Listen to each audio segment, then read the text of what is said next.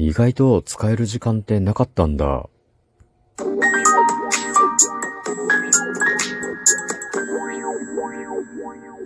ご機嫌いかがでしょうか？いつもリアクションなど応援ありがとうございます。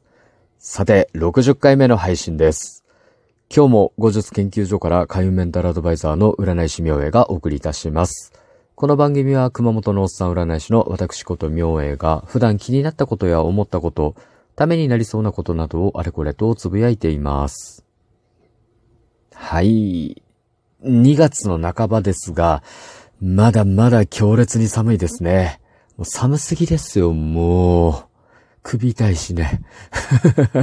寒いの超苦手です。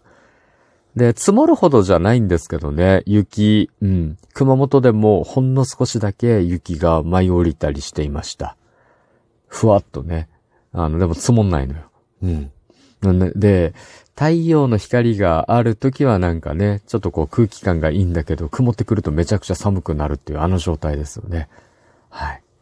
まあそんな中、私はというと、もうせっせとお仕事やお勉強に勤しんでおりました。まいいですね。時間と体力に余裕ができると、はかどるんすよね。うん。最近は、あの、イベント鑑定の回数自体が減ったので、あの、時間にめちゃくちゃ余裕ができてきたのですよ。うん。まあ、回数が減ったのでね。はい。で、これまでなんだか慌ただしく過ぎていたように感じた時間が、なんかね、ゆっくりに戻ってきている感じがするんですよね。なんか1ヶ月があっという間に過ぎてたんですけど、なんか1週間の流れがね、やっと穏やかに、のんびりになってきてる感じがしています。で、そのおかげで、なんかね、本を読む時間が取れたりとか、まあ、鑑定の検証をする時間も取れたりね、まあ、振り返りですよ。と、あとこう、まあ、名式とかを見てじっくり検証していくやつですね。ああいうことをやる時間とかね。あと、こう、文章を書く練習、ライティングスキルとか、あと、こうやって喋る練習ですね。トーキングに関する練習をする時間とかが取れるようになってきました。ありがたいうん。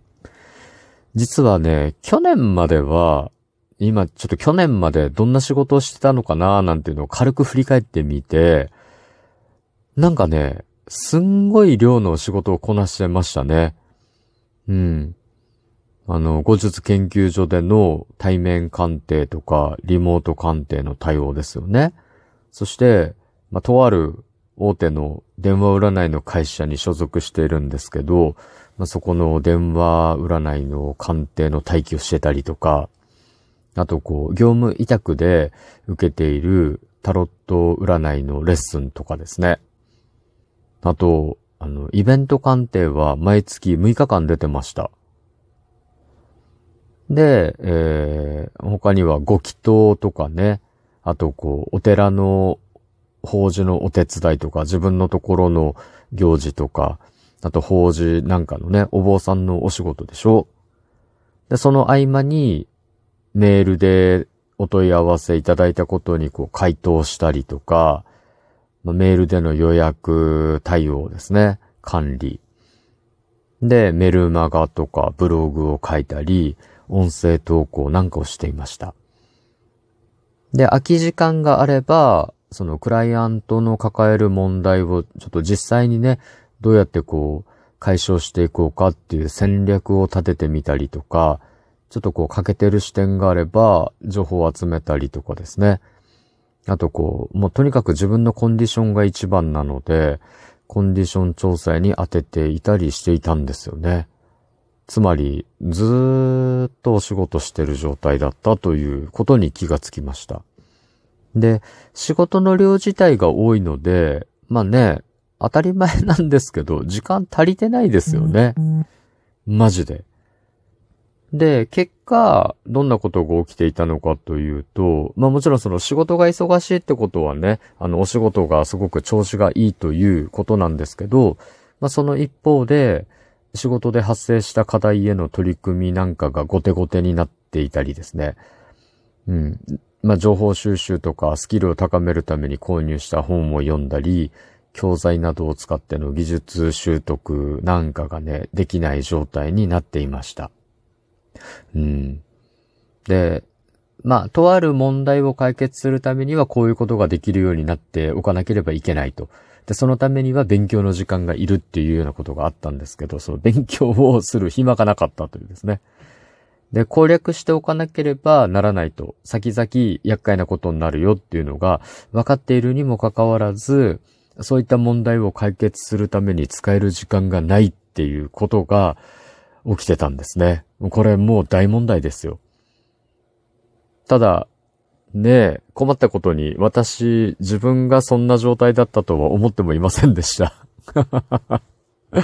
今ね、ちょっと時間にゆとりができたので、あ、そんな状態だったんだと冷静に気がつくことができたので、まあね、あの、やっと対応でしていけるんですけど、うん。まあね、やっとこう仕事にも余裕ができてきて、難しいお仕事に対応できるゆとりもできてきたのでね、ちょっとずつまた、えっ、ー、と、課題に取り組んでいきたいなと思いますね。で、まあ、今ね、こう、そういう良い状態っていうのを自覚したので、まあ今後ね、またああいうこう、なんか時間に余裕がない状態っていうのには戻れないんですよね。